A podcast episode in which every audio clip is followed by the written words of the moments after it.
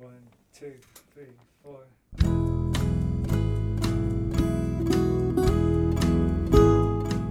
Hello, you're listening to the Skylight Books podcast series. We are a general interest independent bookstore located in the Los Feliz neighborhood of Los Angeles, California. This year, because of the coronavirus pandemic, we've had to close our store and cancel in person events. But Skylight is your neighborhood bookstore, and we are finding ways to create community even while we're far apart. In the coming weeks, we'll be putting out lots of new audio content to help you discover new books, connect with authors, and check in with your favorite booksellers. To learn more about how you can help keep Skylight alive, please visit our website at skylightbooks.com or check out our social media accounts on Twitter and Instagram. You can subscribe to the podcast on Podbean, iTunes, and Spotify. Thank you for listening and enjoy.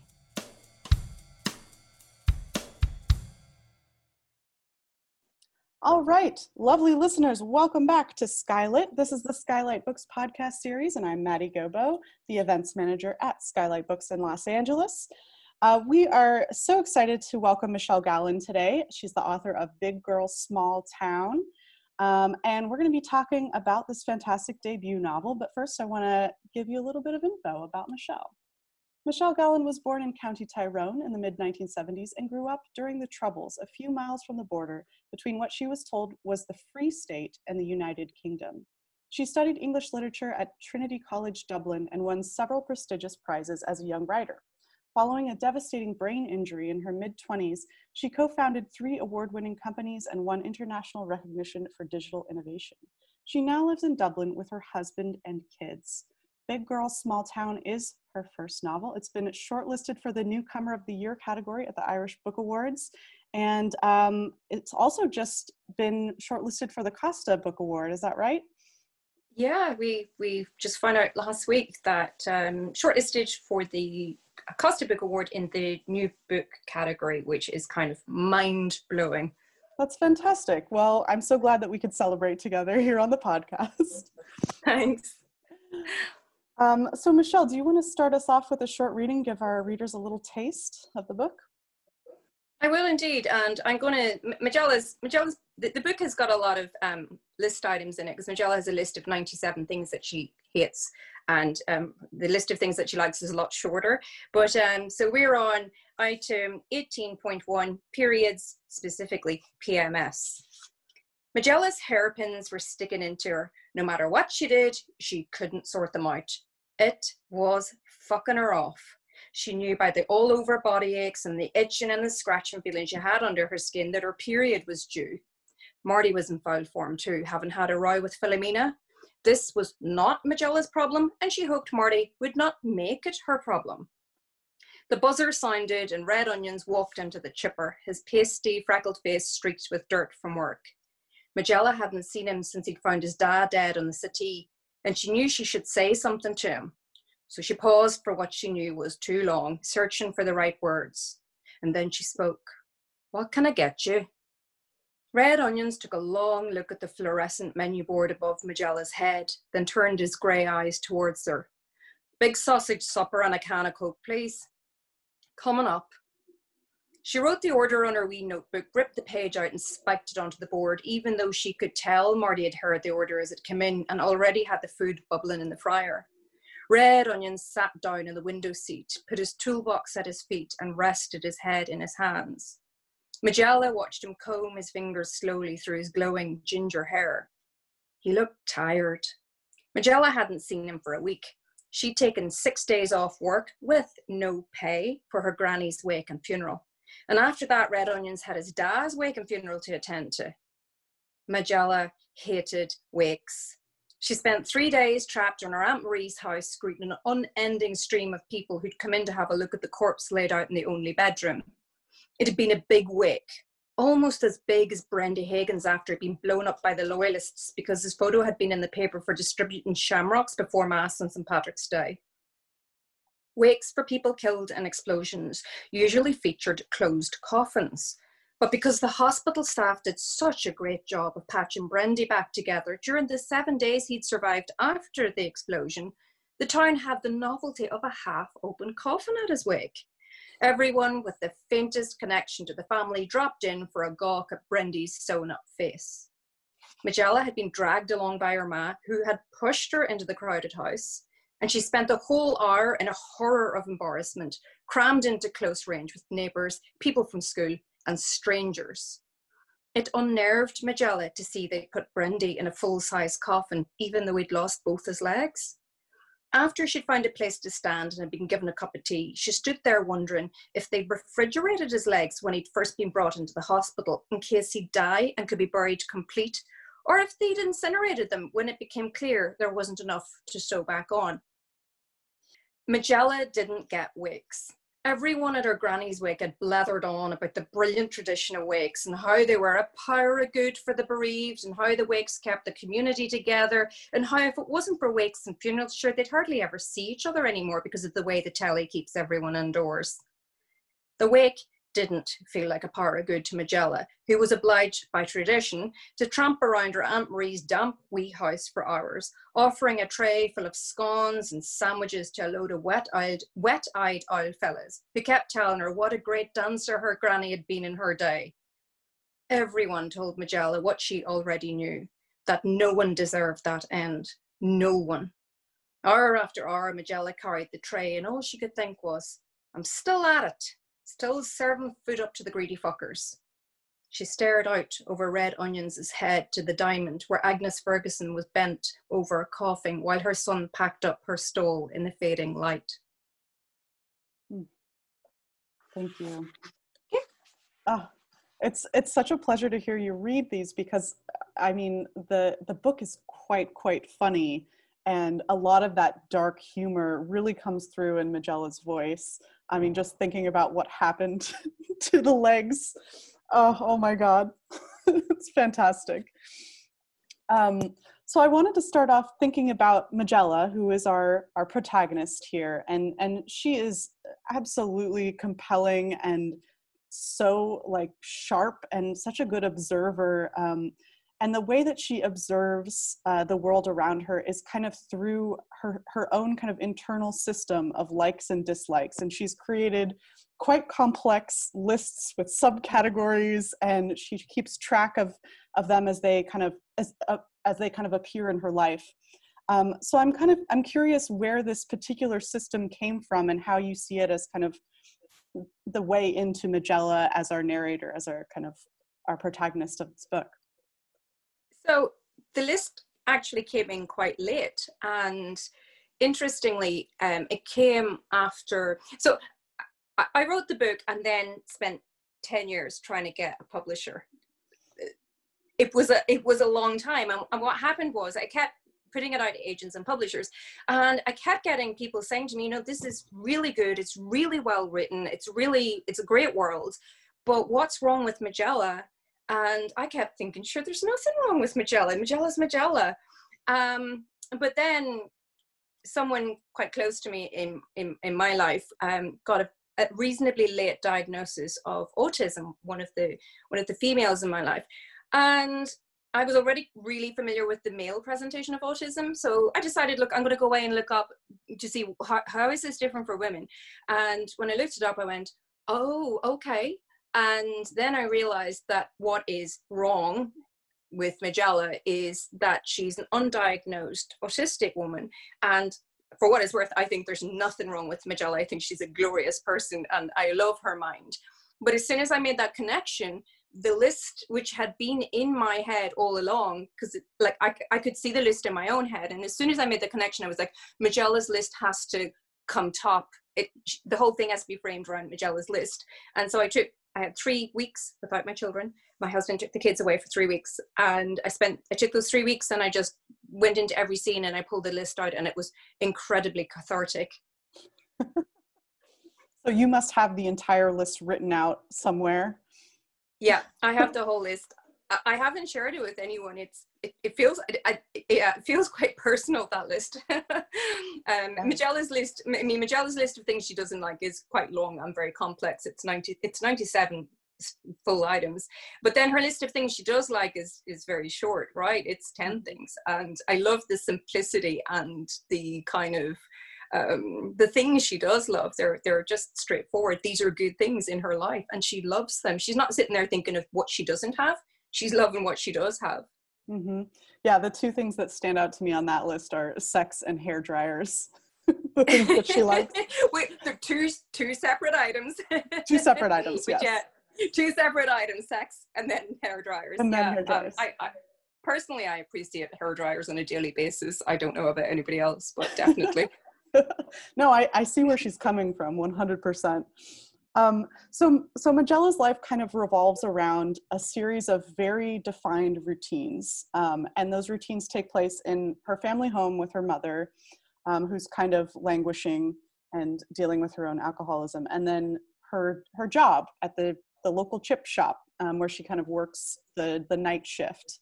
Um, and I mean, it's so incredible. What I'm loving about this book as I'm reading it is how much detail is packed into these two spaces that she keeps revisiting over and over again but you find something new every time and she she enlivens them so much with her kind of commentary her running kind of narration of what's what she's seeing and what's she's encountering in these two spaces that are so so familiar.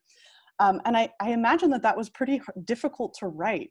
Um, and i'm curious you know are there are there actual kind of like real life places that these that these homes are based on that the home and the um, chip shop are based on and um, how did you kind of like accomplish this deepening of these places in writing this book so I, i've never worked in a chip shop but i have I have loved fish and chips my whole life. Um, I, I, one of my earliest food memories is my parents coming home. They were both teachers, and you know there was six of us kids, and at this time there's probably only four of us but um, there was like once a month we got a chipper feed and my parents would come home with fish and chips and i have such i think it's my first food memory is sitting down to this fish and chips wrapped up in newspaper and opening it up and smelling the vinegar and, and having salt on it even though i was like about three. And I, I just loved fish and chips from really early and it felt really luxurious that instead of sitting down to a meal we cooked ourselves that we could go to this kind of like golden place and ask for things off the menu and they give it to you and i still love going to chippers and i still have a big thing for chipper food and my kids do too um, so I, I was when I go to a chipper, I am wide awake to everything that's happening. Like I, I, I love looking at the people who are serving. I love how they serve people and how they greet different people differently and I, I, I love all the machines and the noises and the just the colors of it it's it's yeah i, I find chippers easy to paint um the house I mean, I, I, I, grew up in a small town with um, government built social housing. You know, the, these are houses that the government builds for people who would otherwise not be so comfortably accommodated.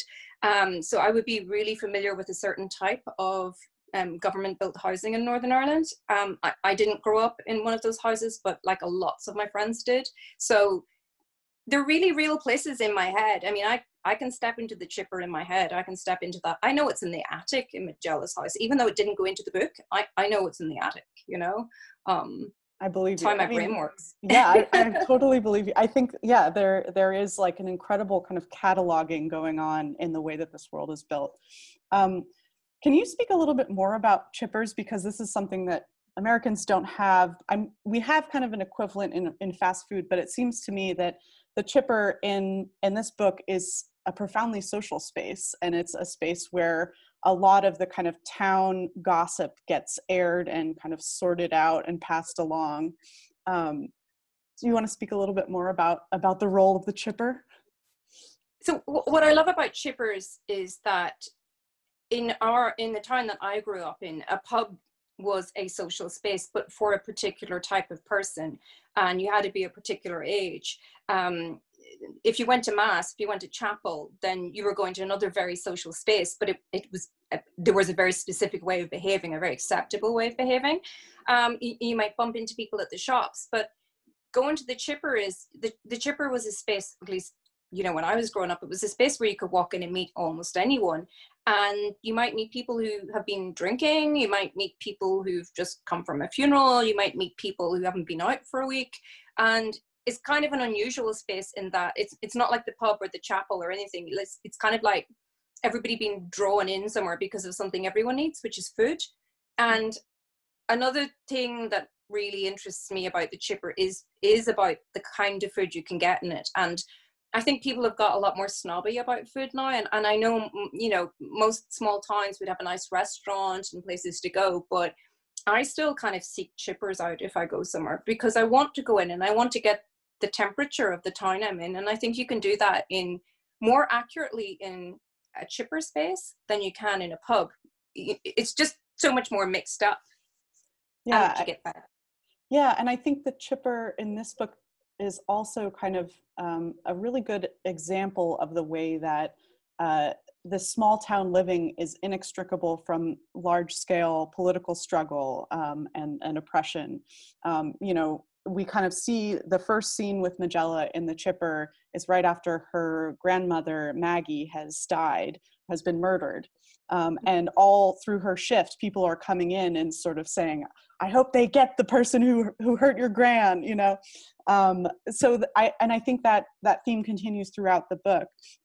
Um, can you speak a little bit more about the the political contexts of the book and and um, I was struck by uh, you you sent along or your publicist sent along an essay that you wrote about the writing of this book and you said kind of that there were there were kind of these two generations first the children of the troubles and then the ceasefire babies. And is is is this book kind of like perched right on the edge there in between that that shift? Yeah so majella's majella would be like my generation. We were the generation that were born into the troubles. And that meant when you know i, I lived my whole my my from 0 to 18 in the in northern ireland during the troubles. And i find it a strange thing because people often you know the media would talk about the children of the troubles as if it was this terrible thing. And I'd be sitting there going, what? Just this is the way we live. This is how it is. And I find it quite hard to understand my parents' generation who could remember before the troubles. And I just kept thinking, oh, sure, that's years ago. What? you know, you know when you're a kid and you think five years ago is so long ago. So to me, like 10 years ago was like ancient history. Um, so when when the ceasefire happened, people like say like Majella who grew up in the troubles and only had the troubles then suddenly had to make this big adjustment to what was called peace and to a large extent was a much much better um, place to be in terms of violence. But although it was called peace there was still violence happening um, just in a kind of it, it maybe shifted its focus and the weapons changed but but definitely violence was still happening. And then there was a generation who were born who who were just not old enough to remember the troubles. And these guys were supposed to you know have it all. The, the, these kids were going to be untouched by the troubles and they were going to grow up and everything was going to be awesome. And i like i think as a child of the troubles you're a bit like what am i damaged goods? You know what what am i now as well? I'm not a kid anymore. I mean what what do you get to be after you've grown up and what's the impact of it? And i felt very strongly 10 years into the ceasefire that there was a sense of paralysis in among the people and the places I knew that violence was continuing, but it wasn't getting reported on the media. And it was almost like you'd been abandoned by everyone. You know, the Brits had gone home and the, the American media had gone home. Nobody was taking photographs of anything really. And it was almost a sense, and I think there still is, that people missed that level of interest in their lives and it's something i tried to capture in the book mm-hmm. yeah i think that comes through um, and i think it comes through also in the character of Majella, like who is she has such an ambivalence towards towards people and towards attention specifically um, but you can tell that she's she does long for connection even though she she says you know the number one thing she hates if she could condense everything on her list is just other people.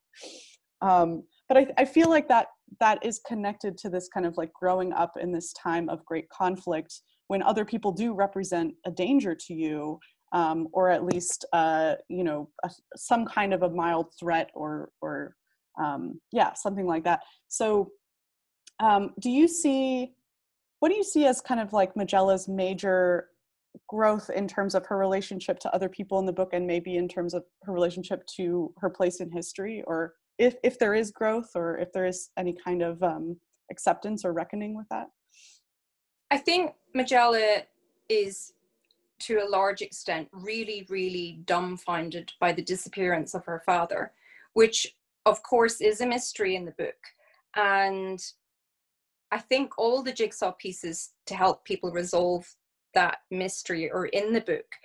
And except for one, um, Majella kind of has access to a lot of pieces of this jigsaw, and she's not, in a way, quite deliberately not putting all the pieces of the jigsaw together because she wants to believe that the person that she felt most connected to in her whole life, her father, will walk back in through the door and he'll, in a way, I guess, save her so you know during her her her grandmother's funeral she is waiting for him to come home. That's what she's at the wake. She's at the wake. She's putting up with everything. She's going to go through this with the thought that her father will not if he's disappeared he will come back and he will be there at that moment.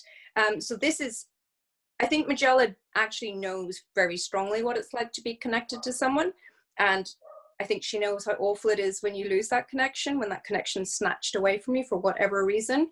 And I think she's very clear on what she thinks of as a useful or maybe a loving connection, which I don't think she has with her mother. I think Majella's connection with her mother is really quite um, difficult.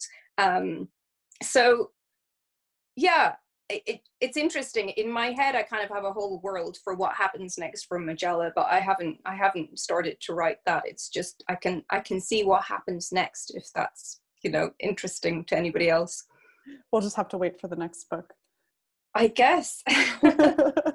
So i wanted to talk a little bit about uh, the journey of of getting this book out into the world. So you said you you wrote it, it you wrote it and then you spent 10 years trying to find a publisher for it um, where where did this book begin? And kind of you did mention like the moment when you came up with the lists and and kind of understanding where Majella was coming from is kind of the moment that you, it became publishable. Um, but how did you kind of get from point A to point B? And um, and how do you feel now about the book? I, I don't know because I I got the whole overnight success thing thrown at me last week and I was like I've been writing for 35 years. I mean, I, well, th- 30 years quite seriously. I was 15 when I was first getting published and having my stories recognized. Um, and I was 23 when I had my brain injury. And after that, I was in a space where, I mean, quite literally, I, I couldn't have told you my second name. If you said to me, What's your name? I would say Michelle was like enough. That's enough name for anyone. But um i had to work really hard to get back from the place where like i had my mum spoon feeding me to be to the space where i could actually just live independently again. And i thought of writing as one of the things i needed to get back. And i started off writing first of all with a diary just to remind myself that yes you've had breakfast this morning michelle. Yes this is the date um, yes, you went for a walk. Um, and I moved from that to writing short stories. Um, and then I wrote a short story called Double Tub. And it was set in a chipper and it had and, and, and it starred this guy called connor who was really unhappy guy working in the chipper and he had an alcoholic mom his dad had disappeared he was being persecuted by the daly brothers who appear in big girl small town so the whole world was there and i was like oh my god i love this world and when I finished the short story, I realized I couldn't let go of that world. The world was there and it needed to be explored. So I took a month off work and it was actually in November and I, and I did NaNoWriMo, you know, the National Write a Novel in a Month um, thing. And I wrote 70,000 words in that November. Um, and I switched from Connor to Majella because I had this great sense of a, a really strong but very quiet woman in the chipper. And I thought she was a lot more interesting than the Connor figure, who would whose story, in a sense, has been told already in Northern Ireland. We're, we're very familiar with the male experience of the Troubles, and after the seventy thousand words, it did take me another three years to finish the book because I was a very distractible. Um, was I thirty at that point? I can't even remember, and ten years to get it published because, and I didn't give up because I kept getting great feedback I kept getting great interest, but it, I couldn't answer everybody's questions. And as soon as I could answer the questions, then it was just, it just rocked from that point. I wanted to think about kind of the lineage of this book. Um, you're being compared to Ottessa Moshfegh and Sally Rooney and Anna Burns. Um, and you have a, a fantastic um, epigraph from Anna Burns at the beginning of the book. Um, where do you see Majella and Big Girl Small Town fitting in with kind of the stories coming out of Northern Ireland um, or the kind of history of stories in Northern Ireland? And how do you feel about some of these comparisons? I'm just curious. um, so it's difficult, right? Because I think Anna Burns took maybe 10 years to write um, to write Milkman. It, Milkman just didn't appear one day out of out of nowhere. And, and I, I, I have actually met Anna in Belfast years ago when she'd written her first novel, which I thought was brilliant, Bones. And and then Anna took a long time to write Milkman. And when Milkman came out and it won the Booker, it was just everyone was just so pleased and so excited. And it's such an amazing novel. But it I don't think that books just kind of exist in in in, in libraries. So for me, another important so Milkman is wonderful, but it didn't influence me writing my book. I think Anna and myself both wrote out of spaces where we felt the female experience was important, and we had both experienced violent communities and we both created works born out of that but she never i'm sure she's still not read me but like i hadn't read milkman until i, I, I until after i'd finished um, uh, big girl small town and uh, Lisa McGee, actually, who is the creator of Derry Girls, which I don't know if you've heard of Derry Girls, great, but Derry great Girls show. is like a brilliant, awesome show. Um, but Derry Girls and Milkman both give people permission to kind of, in a way, look at the darker side of the troubles or to look at the humor. So Derry Girls does this great thing where it's a completely teenage girl, normal, messed up comedy and, and everything, and it's so much fun. But it also brings out the it brings the troubles into it in a kind of a way that's almost uncomfortable at times. It's it's really brave how she juxtaposes these two different things. Um, and with Anna Burns, I know that a lot of people who felt the book was too challenging actually really enjoyed the audio version which gives you a lot of permission to laugh you know? Um, and because laughter dark humor was always a coping mechanism in northern ireland. No matter how bad something got there was always somebody somewhere who would say something terrible but it would be funny. And it would just give you that push to get over something awful um, but before um, before these books were out, I was personally very influenced by Brian Moore's The um, Lonely Passion of Miss Judith Hearne, which is a very old book now, but it featured a very unhappy alcoholic single woman in Belfast. Just her life's just spiraling around and around and down. And I just loved his portrait of this unhappy woman. And not nothing much happens. She basically starts off unhappy and gets more unhappy but it's just such a brilliant portrait. Another great book was um, Robert McLiam Wilson's Ripley Bogle, which was a completely irreverent account of a brilliant gift, brilliantly gifted student in who, who drops out of Cambridge and then becomes a homeless guy in London. And it's five days of him just tramping around London, reflecting on being in Cambridge on one hand, but also growing up in Ardoyne in Belfast in a very violent community. But it, the irreverence of it really attracted me, the, the kind of mad comedy in it. And another one, which is not Northern Irish, but is in comes from the north of Ireland, is um, The Butcher Boy by Pat McCabe. And I, I still remember the first time I, I read that, where again, it's this kind of small community and violence is visited upon it. And these really interesting characters are all coping with events in their own way. Some of that's horrific, some of that's funny. So those would be some of the things that are kind of swirling around in my world.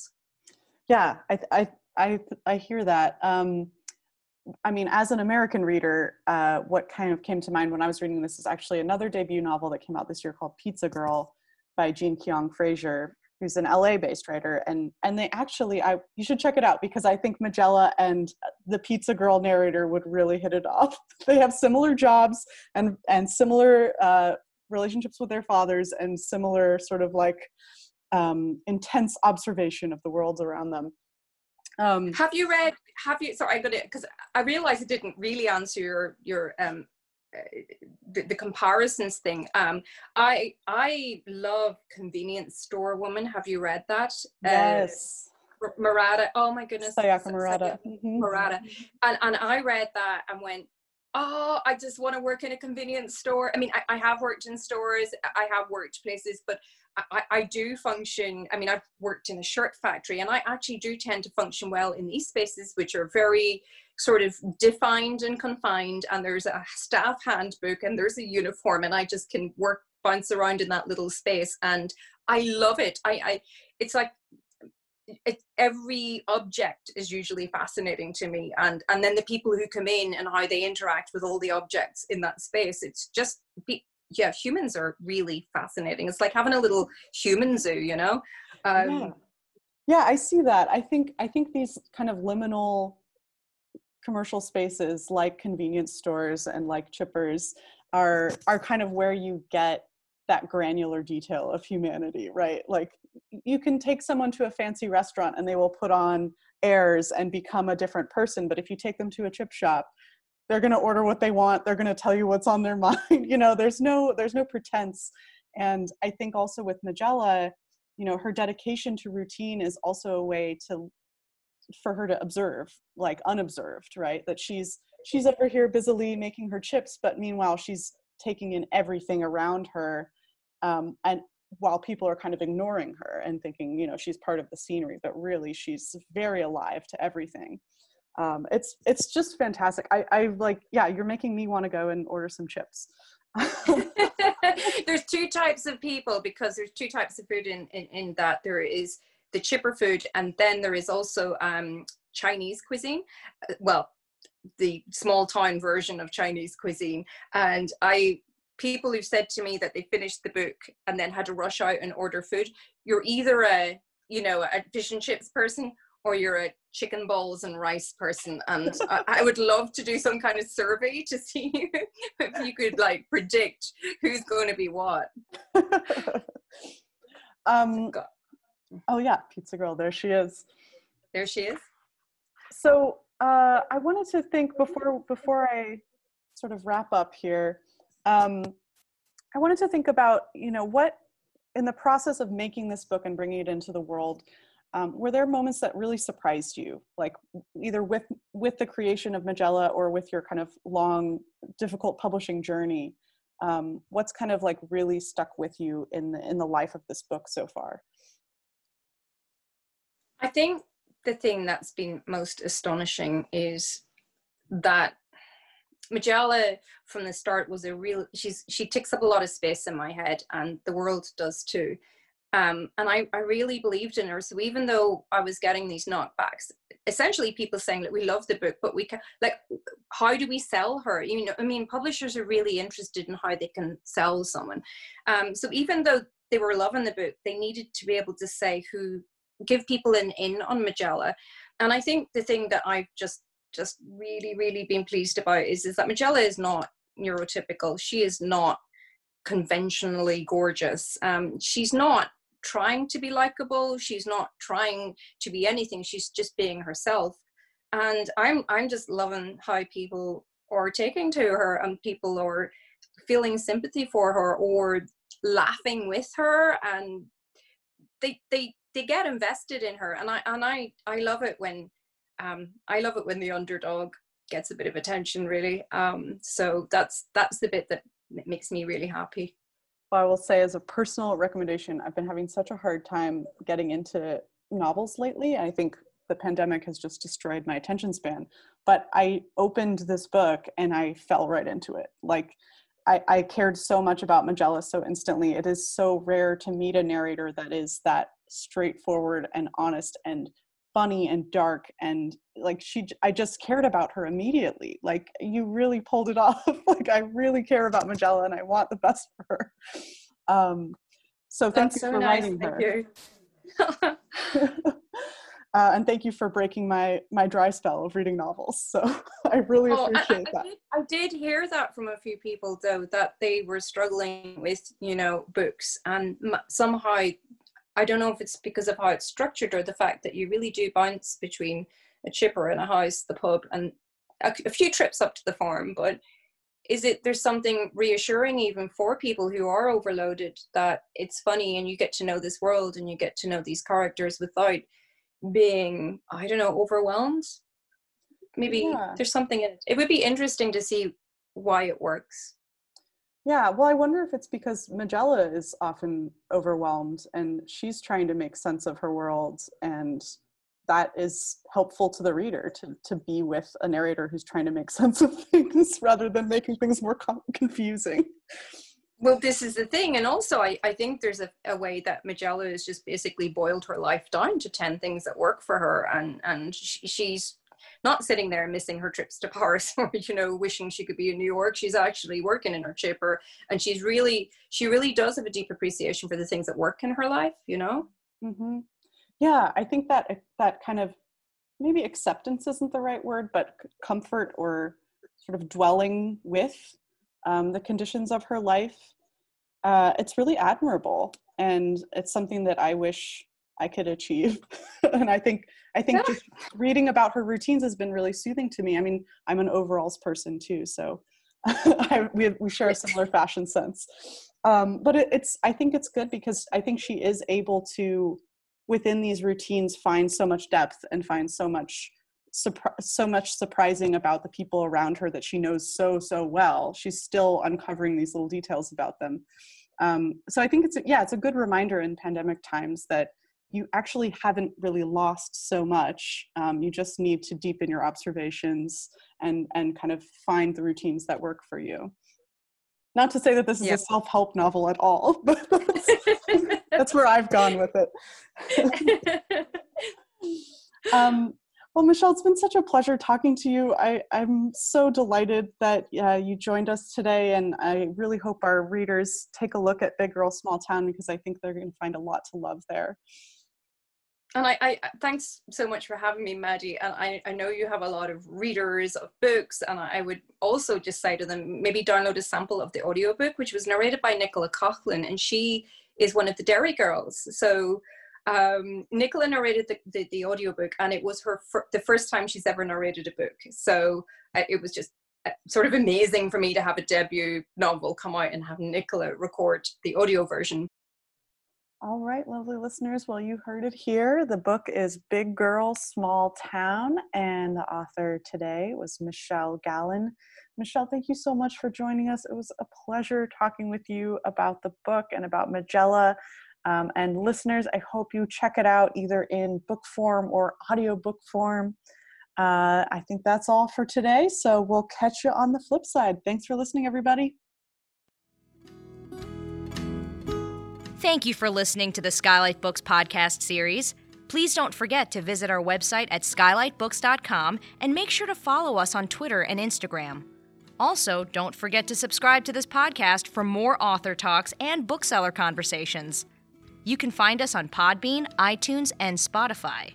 Stay safe and healthy, and we hope to see you back in our store soon.